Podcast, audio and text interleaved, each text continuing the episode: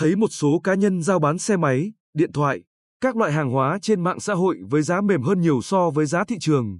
Không ít người đã ham rẻ mà mua dù biết đó là đồ do trộm cắp mà có. Hậu quả, họ mua phải đồ ra nên không chỉ mất tiền, còn gặp phiền phức vì liên lụy pháp luật, thậm chí bị khởi tố hình sự.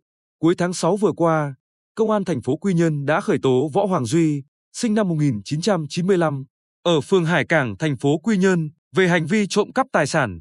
Duy trộm xe máy của ông Lê Văn Hưng ở đường 31 tháng 3, thành phố Quy Nhơn, bán với giá 4,5 triệu đồng cho Lê Đức Dân, sinh năm 1995, ở thị trấn Diêu Trì huyện Tuy Phước, thì bị công an phát hiện, bắt giữ.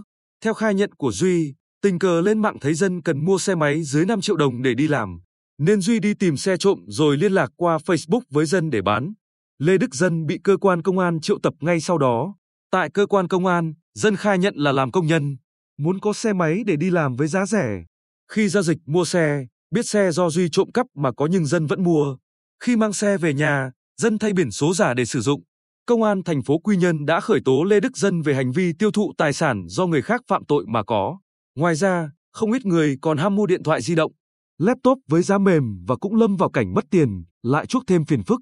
Chị Lê Thị Mai, ở huyện Phú Mỹ, lên mạng mua một laptop hiệu đeo với giá 3 triệu đồng.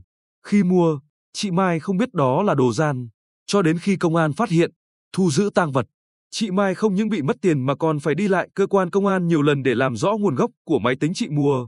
Có nhiều trường hợp các đối tượng lợi dụng việc bán hàng qua mạng với giá rẻ để thực hiện hành vi chiếm đoạt tài sản. Như trường hợp chị Hồ Thị Uy ở thành phố Quy Nhơn là một nạn nhân. Chị Uy mua một máy ép chậm trên một địa chỉ mạng với giá 6 triệu đồng, rẻ hơn 4 triệu đồng so với giá thị trường.